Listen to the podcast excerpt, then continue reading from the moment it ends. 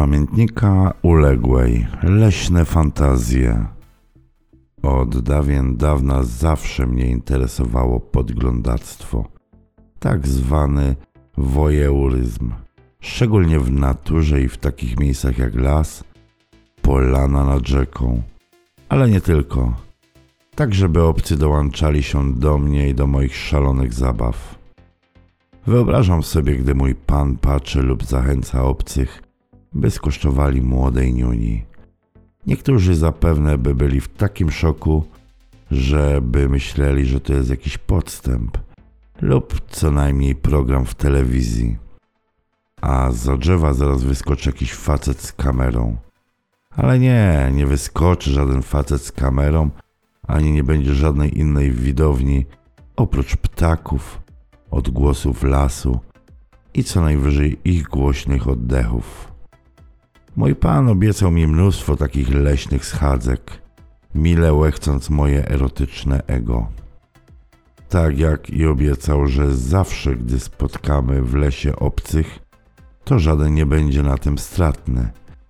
Więc gdy ten będzie mnie kosztować lub we mnie buszować, pan będzie jeszcze bardziej rozszerzał mi nogi, by inny miał lepszy do mnie dostęp.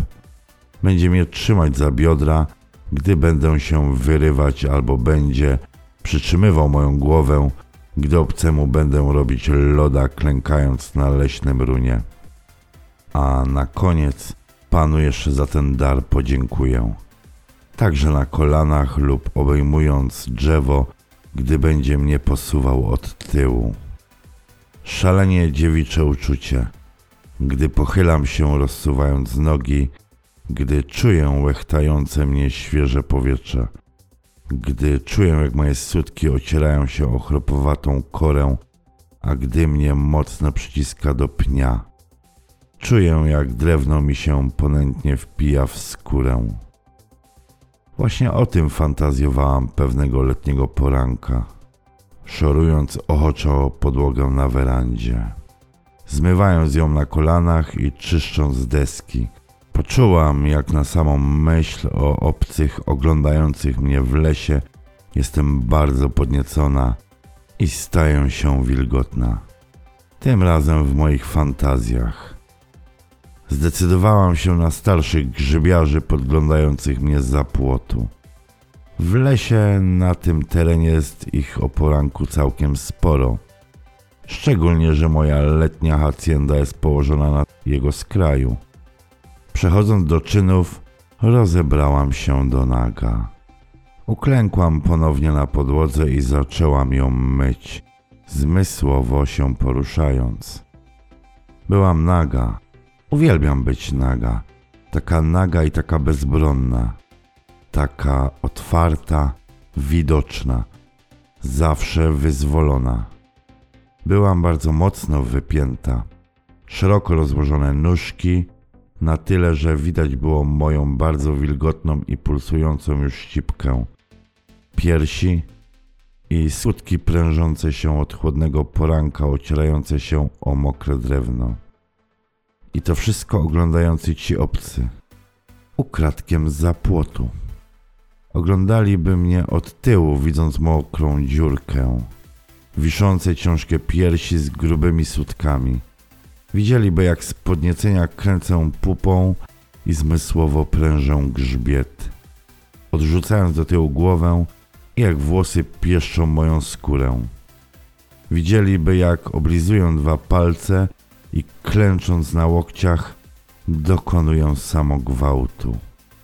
Jak masują łechtaczkę, jak jęczą z podniecenia, pierw ciszej, a po chwili coraz głośniej.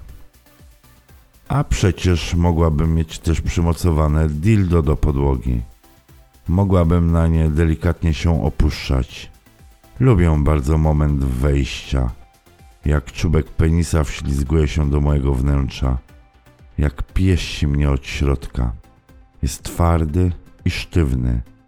Jak czasem wskakuje i tak mocno uderza w macicę, że czuję ukłucie gdy wtedy chcę bryknąć jak klacz, by uciec mu, a on trzyma mnie za biodra i leniwie posuwa mocnymi, długimi pchnięciami. Długie, posuwiste ruchy członka w pochwie. Czyż to nie jest piękne? Z jednej strony chcę mu uciec spod władzy rąk, a z drugiej tak go pragnę, że nie chcę, by przestawał. Ani ze mnie w ogóle wychodził, żeby został we mnie już na zawsze. Doszłam na tej werandzie głośno krzycząc. Byłam zaledwie 50 metrów od płotu graniczącego z lasem, a do furtki dwa razy tyle.